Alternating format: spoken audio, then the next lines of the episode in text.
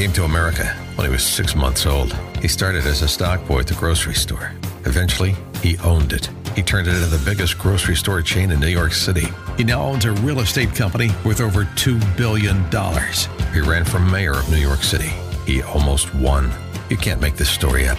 This is the Cats Roundtable with John Catsimatidis.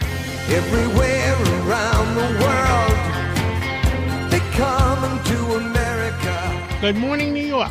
This is the Cats Roundtable. John Catsimatidis here Sunday morning. One great show for you today. We have Governor David Paterson. What's going on with Albany and the state of the state? Vito Fossella. Staten Islanders, Islanders are mad as heck on what's going on with congestion pricing. Steve Kates, what's up there in the sky? Dr. Peter Michalos, how do we live to be a hundred? Nicole Gelinas, well, what's going on with the budget in New York? Nobody really knows, but we're going to find out soon. And let's start with Michael Stoller talking about the real estate industry.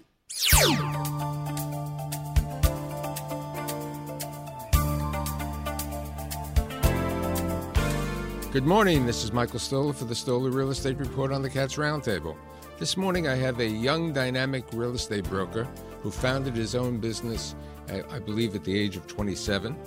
Um, and he's been in business basically since he's 21 in the real estate business. Uh, I have Ben Blumenthal, who is the CEO and founder of Noah Real Estate. Thank you for being here. Thanks, it's a pleasure. So let's talk about it. How did you decide to get involved with real estate? You graduated Yeshiva University? So my foray into real estate started when I was a young kid. We'd come into the city on Sundays with my parents, and my neck was always craned upwards, and just the energy and excitement of the city and the buildings and the stories and the characters was always something that gripped me. Um, it was very exciting for me, and I always loved to hustle. I was always uh, selling the chocolate bars when I was in elementary school, and very entrepreneurial. And what I saw in brokerage was an opportunity to marry a love for sales and real estate. And brokerage you know, really, as any broker will tell you, has a low barrier to entry for better or for worse, but it's really up to you to make your own luck. And there's no limits as to what you can accomplish if you're willing to work hard and stay focused. And that was something that really drew me out of school. Uh, I had gone down the path um, on more formal investment banking positions and whatnot, and uh, just didn't like the rigidity and the uh, hierarchy that existed there.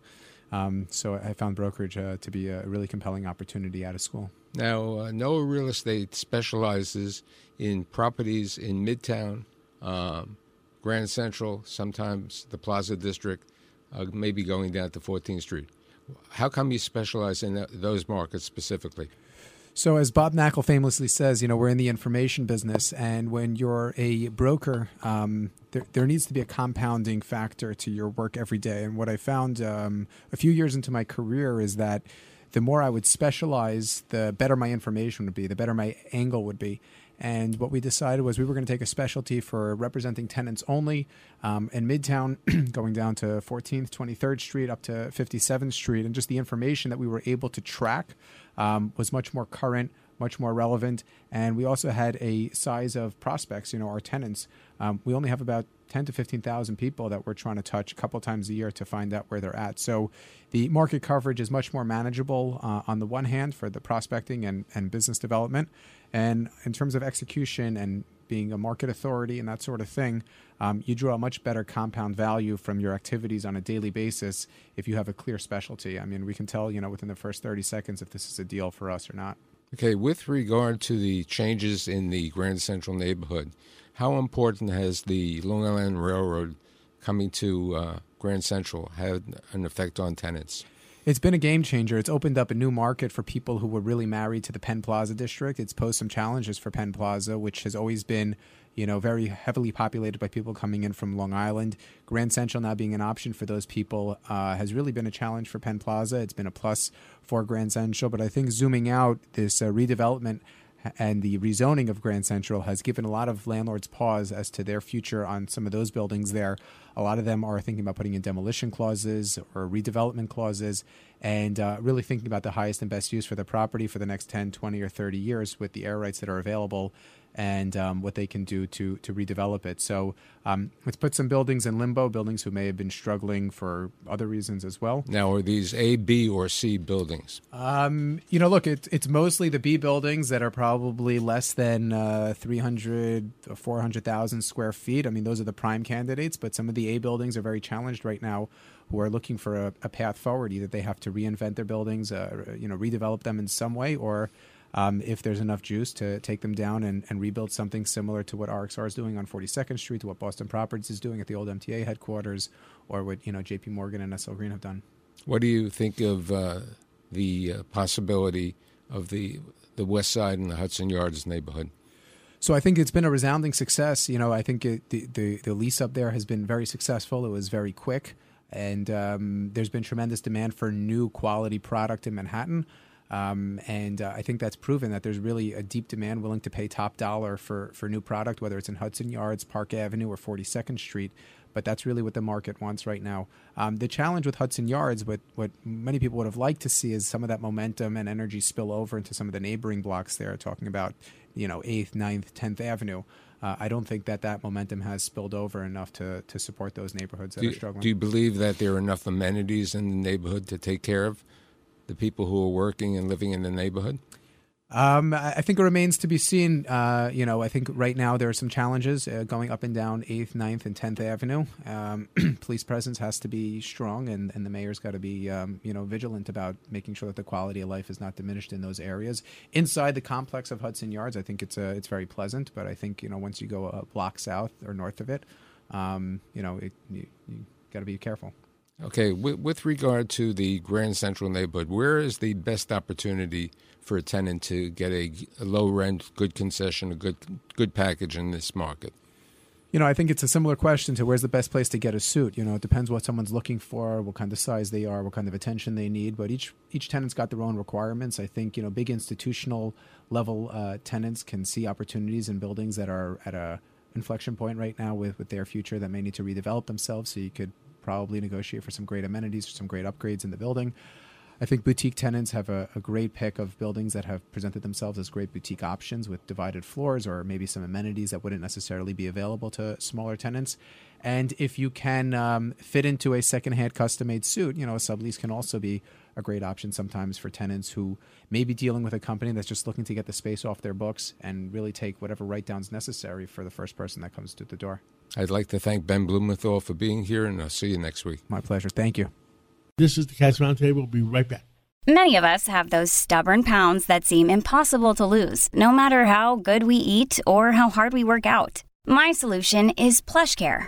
PlushCare is a leading telehealth provider with doctors who are there for you day and night to partner with you in your weight loss journey. They can prescribe FDA-approved weight loss medications like Wegovy and Zepbound for those who qualify Plus, they accept most insurance plans. To get started, visit plushcare.com slash weight loss. That's plushcare.com slash weight loss. Hi, it's Lou Dobbs for Priority Gold, America's precious metals dealer. These are volatile times with high inflation, soaring debt, wars on multiple continents, and rising financial stress. Central banks are buying gold to diversify their reserves, so are many Americans. Call Priority Gold and find out how precious metals can help you diversify your portfolio. They're highly rated and happy to help. Call 1 303 6357 or get a free gold guide at PriorityGoldGuide.com. That's PriorityGoldGuide.com.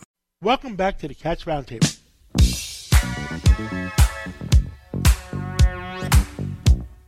With us today is Governor David Paterson.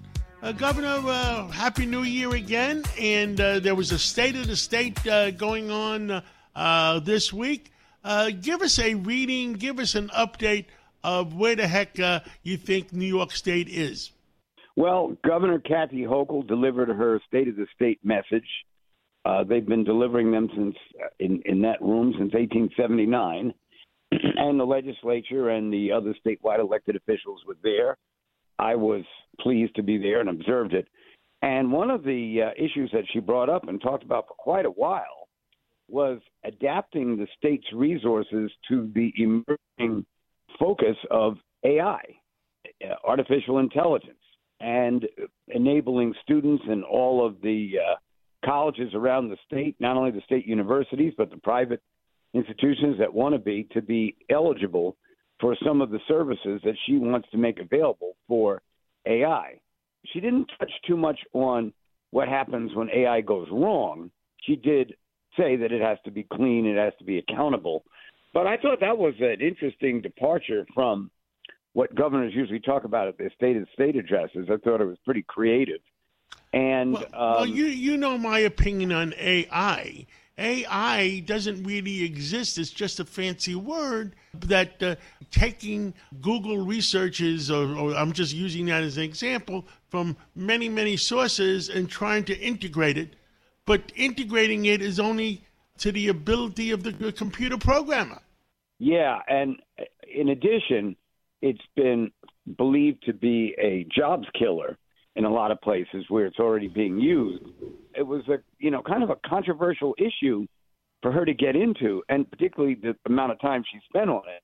But she obviously had done a lot of research on it, and had, was uh, in, in you know in that regard. Meanwhile, she did talk about that we as a state are not going to spend money that we don't have.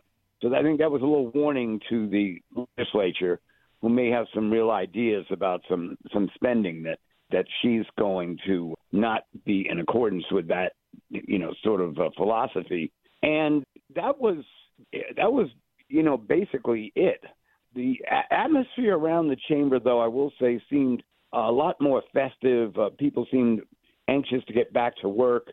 They seemed more tolerant of each other than I have seen them in the past.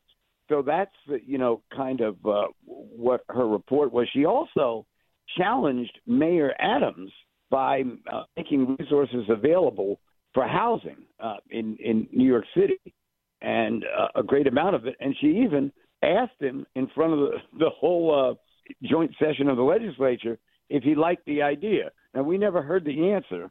I guess he must have smiled or nodded or something. But that was another uh, activity in Albany that, in, in, a place where you think you've seen everything. Uh, those are a couple of uh, additions that I'd never seen before. I understand that the uh, governor n- uh, never mentioned the migrant uh, crisis.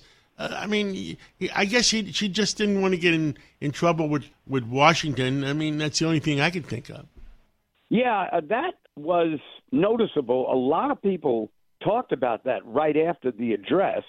It might really just be that the state of the state is really like the governor's wishes and dreams. It's basically all positive. They had a couple of incidents of uh, uh, a child who had been institutionalized because she was on social media so much, and they introduced her, and you know these little feel good moments. And they had a video presentation before the governor spoke, which was a little unusual, and it didn't actually stop the audience from talking to each other. So I don't know that they'll try that again, but that was noticed, and I think it was just that she wanted that, her whole presentation to be positive and about the work she wants to do with the legislature. In that regard, she was effective in, in that way. But I'm sure that she'll be asked about the migrant situation. You you know, the the media is not going away, and she's not going away, and she'll have to talk about that as time goes on. Understood. Uh, any other subjects that you felt were very important that you brought up? after the governor's state of the state last night, I took a look at the debate and uh, President Trump's response. President Trump made a very interesting comment.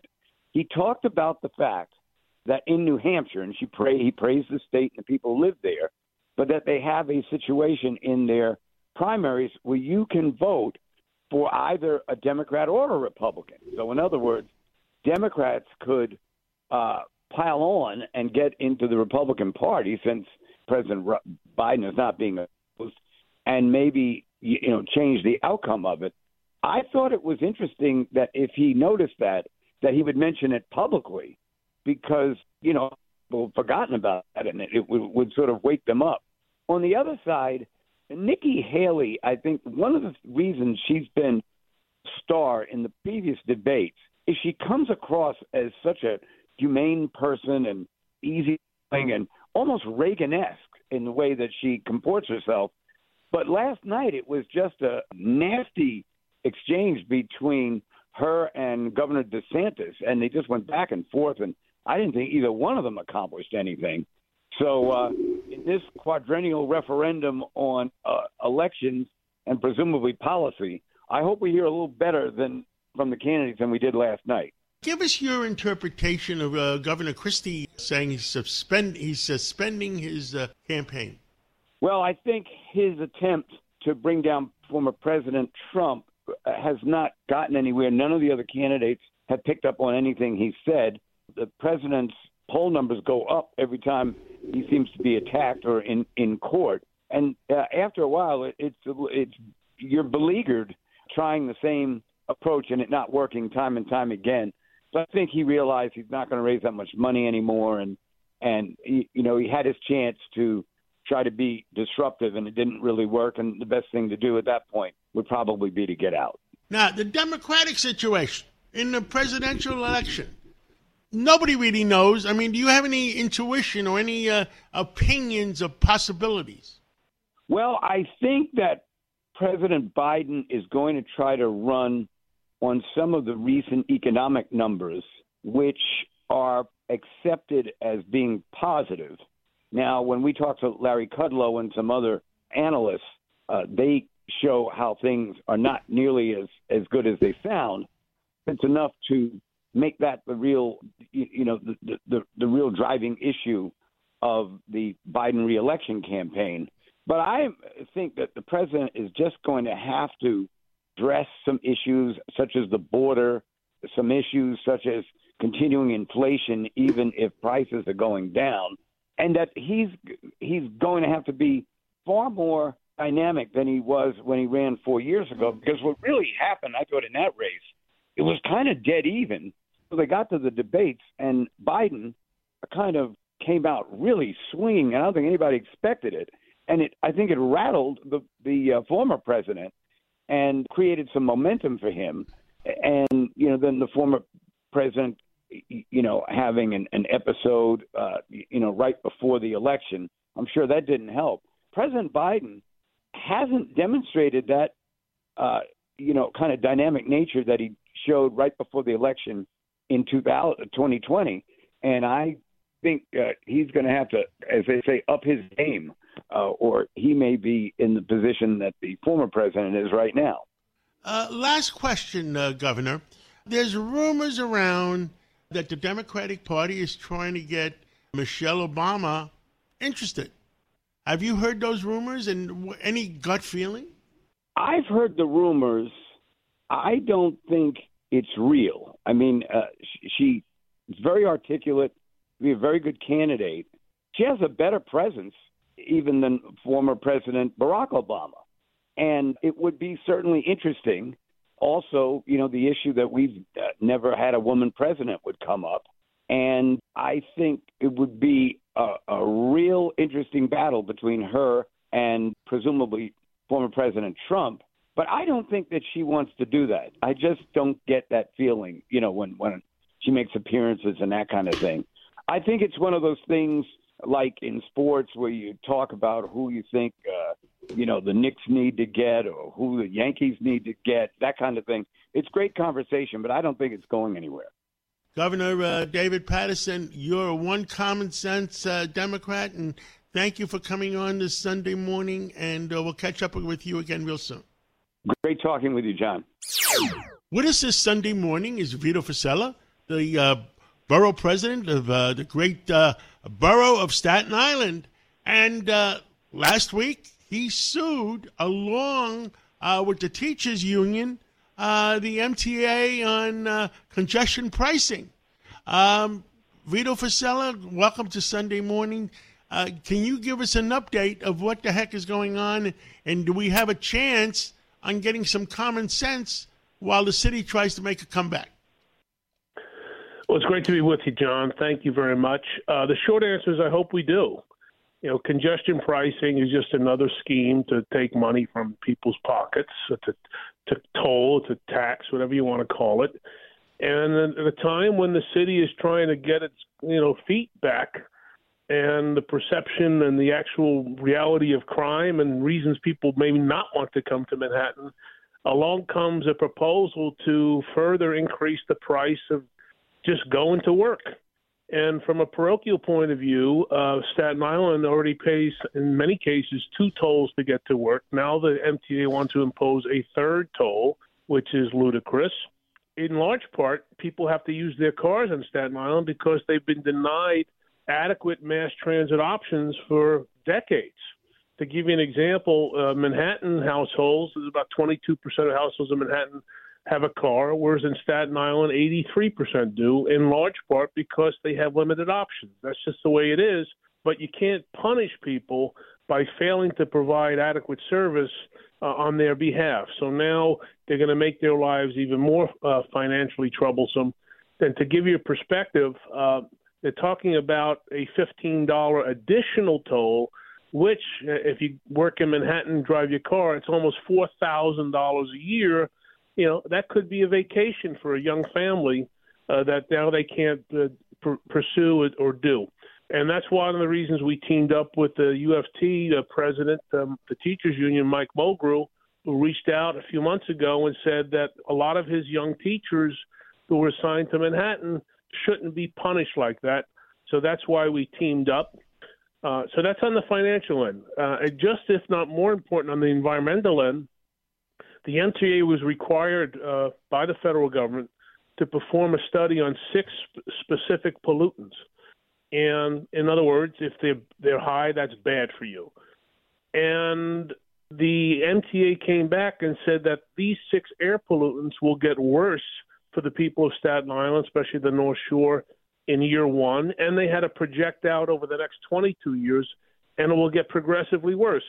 So they are intentionally uh, imposing an additional toll. They're knowingly uh, going to make air pollution and air quality worse. And the kicker, the, the three strikes and you're out, is it's actually going to increase traffic for the people of Staten Island. So that, in a nutshell, is what why we are suing, and we hope we prevail.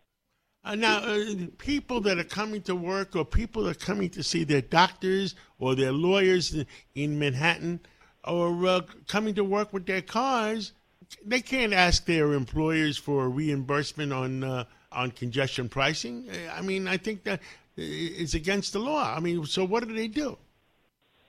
Yeah, well, they may they may they may quit work. It's the equivalent of take getting a salary cut. So if it's four thousand bucks a year, that's after taxes, right? You're almost getting a six a seven thousand dollar or so uh, salary cut. And now you have insult to injury. There are a lot of people who unfortunately have to take their loved ones to uh, hospitals in Manhattan, perhaps Sloan Kettering or some of the hospitals on the east or west side, let's say, um, and they have no choice but to ch- take a car and bring the loved one for treatment. So now, in addition to driving, in addition to the parking, in addition to everything else, they have to pose another fifteen dollars. So they're just it's just a just another hodgepodge of, of getting people and punishing people who just want to do the right thing. And I get where they're coming from. They want money, but they should stand in line and argue it like everybody else, whether it's education or public safety or healthcare, whatever it may be. And and one of the positive things that's happened since we filed the lawsuit is almost every elected official on Staten Island has joined in as plaintiffs. Uh, we have been just talking with a lot of municipal unions. There seems to be a lot of interest for them to jump on board as well. So we're trying to build the biggest case possible to stand up for people who feel like they're just going to get steamrolled. And the, the one of the item, John, and we hope it doesn't happen, but where congestion pricing exists in other parts of the world, you know, they start off with you know a, a nominal price, but then it doubles and triples. So this fifteen dollar toll could go to twenty dollars, twenty five, thirty dollars in no time, and and with, that's why we're trying to. You're absolutely, uh, Borough President uh, You're absolutely right. How much was the the toll on the Verrazano Bridge that they said is going to go away someday uh, initially? The Verrazano Bridge, almost about 50 years ago, was a 50 cent toll and now you got to take out a second mortgage uh, to to go over the bridge to back and forth to Brooklyn and that's what happens. You know, it's like the government program that once it's established, it not only never ends, it just grows and grows and grows. Grows and, and grows and grows. And, and that's and, what happens to the tolls. You know, what I've said publicly, uh, uh, Borough President, was at least let New York make a comeback first before you start even thinking about imposing this. Well, you're absolutely right, John. Uh, there is a lot of fluctuation in the marketplace. You know better than anyone the real estate uh, business. You're you're at the top of the ladder on that, and and landlords and tenants and employees and employers are still going through a state of flux of who's coming into the city, who's not. You have theater, Broadway plays of the lowest attendance in in in, in decades because people are fearful of coming into Midtown, for example, from the suburbs. You have a lot of different variables at play, and then you come along and drop this congestion pricing grenade right in the middle of it, and I think it's just going to disrupt the the situation even more. And the, beyond that, you know, when they had to do this study, they did it pre-COVID, right? So we all know that the congestion has uh, the car traffic and congestion, for lack of a better word, has changed in the last few years. So we say put the brakes on, take a step back, let the city rebuild, let the city truly recover, and then have a debate how to how to get another billion dollars from uh, commuters. We got about a minute or so left. Can you give us any comments on the state of the state that uh, Governor Hochul gave this week? I, I think it's you know frankly it's a move in the in the right direction, highlighting some of the things that you John, and your radio station have helped to promote for the last couple of years, and that is getting back to basics of reducing crime and keeping New Yorkers safe, of trying to recognize that you can't just spend and spend and spend because people will leave and leave and leave. So to me, it was it was more positive uh, than negative. Uh, but now, as the old saying goes, the proof is in the pudding. Let's see how you know if we're going to start seeing some bail reform changes to to people who commit violent crimes that they they spend time behind bars and not out on the street by five o'clock and recognize that we can't we have to promote business and growth and we can't spend our way out of it. So that's how i see it. We're hopeful 2024 will be a good year. We can only be optimistic and all that. Try our best and stand up for the good hardworking people not only of staten island but this city and state and we uh, thank you john for allowing us to provide that forum and to get the message out. Borough President Vito Fossella, Staten Island, thank you for your common sense on this Sunday morning, and we'll catch up with you again real soon. Thank you as always, John. God bless you. God bless. This is the Cats Roundtable. We'll be right back. When you need mealtime inspiration, it's worth shopping Kroger, where you'll find over 30,000 mouthwatering choices that excite your inner foodie. And no matter what tasty choice you make, you'll enjoy our everyday low prices, plus extra ways to save, like digital coupons worth over $600 each week. You can also save up to $1 off per gallon at the pump with fuel points. More savings and more inspiring flavors make shopping Kroger worth it every time. Kroger, fresh for everyone. Fuel restrictions apply. Welcome back to the Cats Roundtable.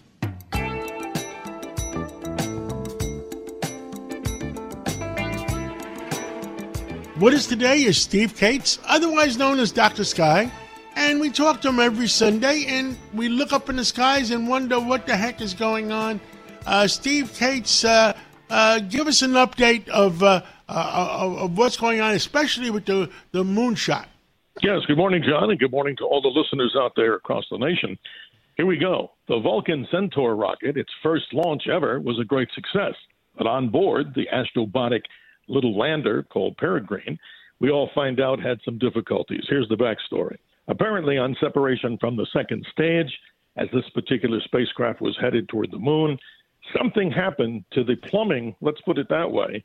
A stuck valve may not have opened and closed properly, thus canceling this historic mission. This would have been, John, the first commercial soft landing on the surface of the moon. It's very sad. But also, something interesting that people may not know on board from a company called Celestis and another company, there were to be 62 of these little capsules of human remains that were going to be set down upon the moon on this little peregrine lander. The Navajo Nation of corrections, and there's been a big argument back and forth about how sacred the moon should be to them, and it is. But here's something interesting that nobody's talking about. There were a total of 330 capsules on board the rocket. So 268 of those are still going to go out into space. And I don't know how they got the DNA, John. We have ex presidents, even George Washington, other famous people like Gene Roddenberry. and his wife so they can rest in this eternal, you know, kind of a cemetery in the sky. And we blast it out going around the sun forever. Amazing stuff. I think they got it from some hair or something that uh, that was available. And uh, it's just, you know, you scratch your head and it's amazing. Uh, now, uh, so the the moonshot is not a complete failure; it's only a, a partial failure. Is that what you were saying? I would say that's a good way to summarize it because the lander is not capable of doing it. Here's what they could do, and this would be a waste of the whole, you know, space mission, more of a disaster. The object could, of course, go into lunar orbit, but upon trying to descend to the moon, there's no propellant to control that, and there's no way it would just simply crash into the moon, and that's not a good thing. But future iterations of Astrobotic, we have to mention Astrobotic is a very good company, John. What do I mean by good? They have some great designs on there, but obviously we have some serious issues that have to be taken care of. But here's something quite fascinating. Many people may not realize animals paved the way for space. And here's a quick story. We found out the Russians sent a dog known as Laika, which in Russian means barker, back on November 3rd of 1957. Poor Laika was a street dog, and they actually grabbed her because she was tough, rough, and she could handle probably the harshness of space. She sadly died in space. But we had many, many other animals that went to space. And two of them, another Russian set of dogs, Belka and Strelka, they went up into space and they came back. And they orbited the Earth. And little Strelka gave birth to six little puppies, one named Pushinka. And this is great. This was a gift from Nikita Khrushchev to President Kennedy and his children. And John, there's probably a bunch of little siblings running around today of little Pushinka. And two tortoises actually orbited the moon way before Apollo 8 went there. And guess what? Those two tortoises came back. They lost a little weight, but they were healthy. Amazing stuff, don't you think? Wow, and uh, you know, it's just so many things. Uh, now, uh, one of the other problems I understand uh, is uh, we have over what five thousand uh, uh, satellites orbiting the Earth, and it's starting to interfere uh, with some of the telescopes. It sure is, John. That's a big concern. I notice it out here, even out in Arizona, and other people across the country, around the world. You try to take a picture with a decent camera, let's say ground based, and what do you get? You get all these streaks that are coming through your picture. But on a bigger telescope, some of these monster telescopes that are down in Chile, they're building the ELT, Extremely Large Telescope. But the problem there is you take a picture of a galaxy and you and I look at it and say, wow, look at that amazing image, but what the heck is that line going through the picture? So, what they're trying to do, this is interesting. They're trying to use AI, this is amazing, where it can actually kind of figure out when and where would be the best times to actually shoot these particular pictures so that they can do it ahead of the curve. But the problem, John, we know this there's so many objects in space, and obviously a space graveyard is starting to form up there. So they have a new way. At least that's something. It's not a total solution. I think, in, my opinion, it's like putting a band aid on a bigger problem. What do you think? Uh, yeah, I think uh, we, me and you talked about it in, in the past that uh, we need a sanitation uh, uh, department uh, satellite to pick up all that uh, uh, crap. We sure Uh, do, but yes. Any, go ahead. Anything else? Well, we have the mystery of the week really quickly. We find out that Jupiter, which everybody knows is the largest planet, John, they've just discovered it has magnetic jets of material in a magnetic field. It's 20,000 times the magnetic field of the Earth. Now, it reaches out to 650 million miles in all directions, so that actually covers the Earth. So is this a bad thing? Well, the jury is not out yet because it might protect us from solar flares in a way, or it could just destabilize some of the Earth's magnetic field in a minor way at this point. At least that's what we hope. But Jupiter, you know, as we talk to Live Sky, John, just simply go outside, look up in a clear sky, and look high up into the southern sky. That object that you see with the naked eye, even in bright city lights, is over 400 million miles away as we open up everybody's minds here on Sunday. We always remind them go to WABCRadio.com for the Dr. Sky experience, talking about these great realms. And appreciate the time with you, John, and the listeners of our morning show here on Sundays as we talk about this with you on the Cats Roundtable. Thank you, Steve Kates, and we'll catch up with you again next Sunday. Thank you so much. Thank you, John. With us this Sunday morning is Dr. Peter Michalos, and he is our in-house genius, our great historian, a great medical person uh, that uh, gives us advice that we we all have to double check with our own doctors, but it's pretty good advice in my opinion. Dr. Peter Michalos, Sunday morning. What's up? What's going on today? Well, today we're going to talk about a topic that many people sometimes don't like to talk about because it's one of these up close and personal issues, and that's our breath.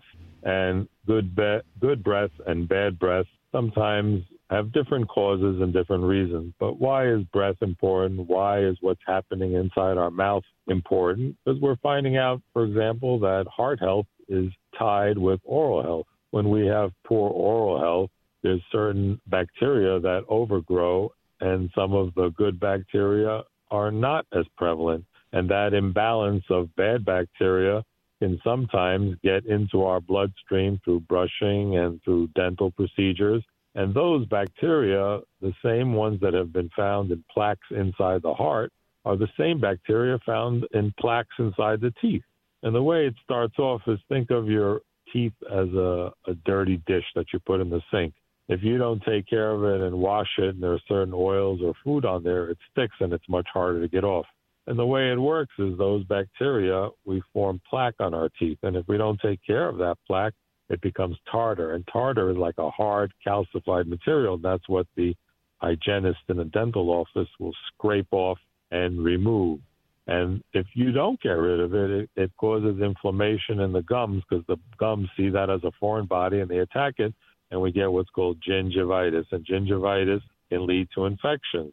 And infections actually can lead to bad breath because some of those bad bacteria put out a gas called hydrogen sulfide. You ever smell sulfur or someone throws a, a sulfur bomb? Sometimes they used to do that in high school in the old days because the smell of sulfur is horrible, but that's part of what's associated with bad breath. The other thing that is interesting is that sometimes bad breath doesn't necessarily come from the mouth, but it can come deeper from inside the gut. If we eat certain acidic foods and things that cause acid reflux, or we eat late at night and we lie down and some of that food and acid gets regurgitated and comes up, that goes into the mouth and that can cause bad breath because basically you're bringing dissolving digested food up into the mouth area. And that's Doctor, why it's very we, we, we talked a few months ago, and I stopped using the uh, mouthwash with the alcohol in it because I was afraid it was killing some of the good viruses in our mouth. And now the question is the mouthwash without the alcohol, eh, what is there to be concerned about there? Well, I think what happens is sometimes alcohol uh, based mouthwashes they have a very powerful uh, effect, and they kill probably a lot of the good and bad bacteria.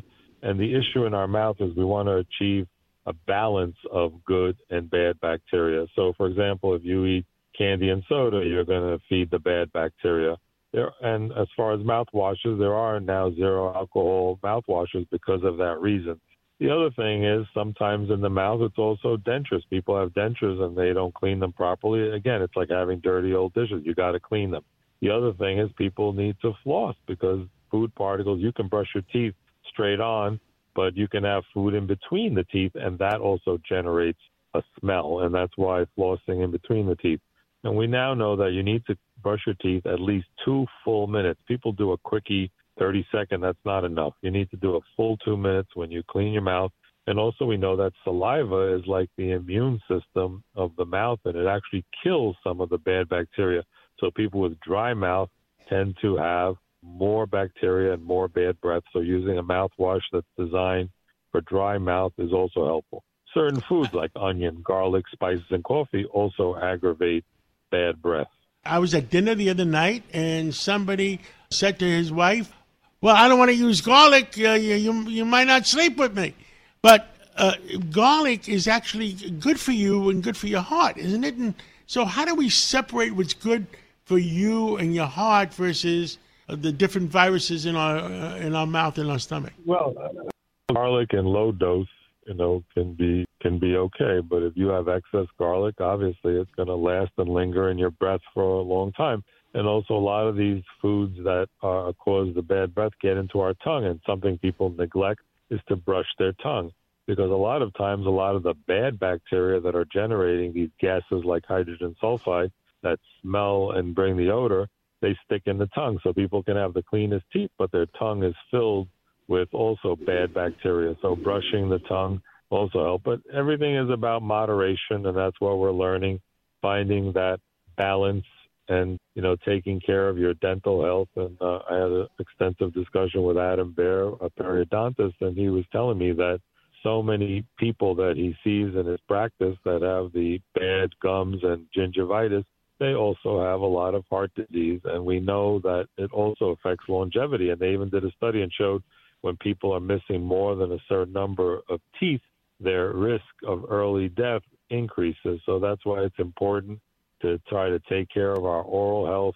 And I actually carry a toothbrush around, and my policy is if I just ate food, I'm going to find a bathroom, I'm going to brush my teeth and get those particles out because you want to get those particles of food free before they become plaque and eventually tartar. So those are some of the things that you can do. So you'll save a lot of money on dental bills. You'll have better health, better breath, and a cleaner microbiome. And you can even test to see what bad bacteria in your mouth. There's a company called Nebula Genomics, and they do a genetic analysis when you swab your mouth, and you can tell which bacteria. And they found that, for example, they did in pancreatic cancer patients that they have a certain higher number of bad bacteria in their mouth. So you can it'll even give you a warning of diseases like colon cancer if you have certain higher levels of bad bacteria in your mouth, which is a fascinating new realm in the future of medical testing in the coming years. That is new medicine. Well, Dr. Peter Michalos, thank you so much, and uh, we look forward to talking to you during the week. Thank you for always getting the truth out and keeping our audience healthy. God bless, and see you soon. This is the Cats Roundtable. We'll be right back. Welcome back to the Cats Roundtable. What is today's Nicole Gelinas. She's a contributing editor to the Manhattan Institute City Journal and also to the New York Post. It's 2024. Things are going to come to roost on budgets and the migrant situation. Nobody really knows the truth. Nobody really has the pulse of what's really going on uh, in New York City, in New York State. Give us your Im- impression of what's going on. Sure. Good morning, John, and Happy New Year. Yeah, we'll get our city and state budgets uh, this upcoming week. What we know so far is that the city faces at least a $7 billion budget deficit. And it's striking because that's actually after the mayor has has proposed major cuts. So, in other words, even after the mayor cancels the incoming police departments, closes the libraries on Sundays, delays a swimming program by a year, we're still faced with this $7 billion budget deficit. The other aspect of that is that we're not in a recession. You know, usually we have a budget deficit because the economy has turned down, we've lost jobs, we've lost tax revenue. The economy is not doing great in the city compared to the country, but we're we're in nowhere near a recession. This is uh, almost entirely due to the migrant costs are costing $4 billion a year to shelter the migrants, and the raises that the mayor uh, awarded the municipal workers asking for any concessions in return. So the mayor largely has created this budget crisis. He seems to have no way to get out of it, no real constructive ideas other than, you know, yelling and complaining about it. And if we were to have a recession, it would be much worse. The migrant crisis, they're still coming in. Does anybody really have a handle where these people are? I mean, if 100,000 came in, how many are really being paid for by the city still? And, and, and I understand the mayor is evicting certain people after 60 days. Or give us your pulse Right. on that. So there are 70,000 migrants in city shelter, including marquee hotels like the Roosevelt Hotel, the Row Hotel, right now. So that is more than double the pre-existing homeless population in 20, early 2022 before the migrant uh, surge began. The key problem is that the mayor still has not questioned the city's right to shelter every single newcomer who comes into New York City. You know, he's he's doing all kinds of things like the new 30 and 60 day shelter limits. The problem is unless he gets unless he goes to court and tries to get a high court ruling on the right to shelter, which has never happened. The city just voluntarily agreed that it had a right to uh, a burden to offer people right to shelter back in the 1980s. Unless he gets a high court to rule that it's not in the Constitution, which it's not, you won't find a right to shelter anywhere in the Constitution. He's just going to be facing lawsuits on these 30 and 60 day limits. You know that is kind of the worst of both worlds. I mean, he's he won't challenge the right to shelter on legally, but he's challenging it on the ground. So he's he's putting us at risk of major lawsuits for not actually providing the shelter that he claims to be providing. And the other issue is there's just nowhere to put people anymore. I mean, we are we are out of shelter. New York does not have tens of thousands of empty hotel rooms or apartment units and you see that with the Randall's Island and the Floyd Bennett Fields. We had to evacuate the Floyd Bennett Field shelter because it's not safe to be in in an extreme weather event. And we have constant crime and chaos, including a murder over the weekend at the Randall's Island communal shelter. So the city is pretending that it can offer something that it can't offer. It's spending a whole lot of money to do this at the expense of basic public services, and it just can't go on forever give me a, also the pulse. Are citizens continuing to move, or are, are, they just moving temporarily and not selling their apartments? You you tell us. Uh, no, I think it's fair to say that the city has lost some population. You know, New York lost half a million people in 2020 and 2021. It's the highest percentage of population in the country, behind San Francisco. Uh, these people were predominantly middle class, upper middle class, and upper class. You know, some people left because the, the pandemic uh, made them not want to live an urban life, but many people left because of the frustration over the rise in crime and disorder and the increase in taxes that we saw in the last uh, years of the Cuomo and first year of the Hochul administration. So we have not regained that population. Uh, there's there's no evidence that that we have rebuilt that population last year although census numbers aren't out yet for for last year. So, yes, we we have a lot of, the, as the governor said in her State of the State speech on Tuesday, we have a lot of work to do to to stop this migration out of New York City. But so far, uh, you know, no no real movement on making the city and state more livable and and trying to lower the costs a little bit for people here. Last question.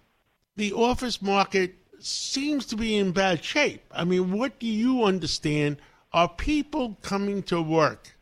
People are coming to work two to three days a week. There's, you know, there, there's no evidence that we've returned to five days a week work. Even the banks and the law firms that have allegedly made people go back five days a week it's like any rule that's not enforced. You know, people are still not coming in Mondays and Fridays. You see this in the numbers on subway and the commuter rail and the Port Authority uh, PATH train and the, the commuting buses and so forth.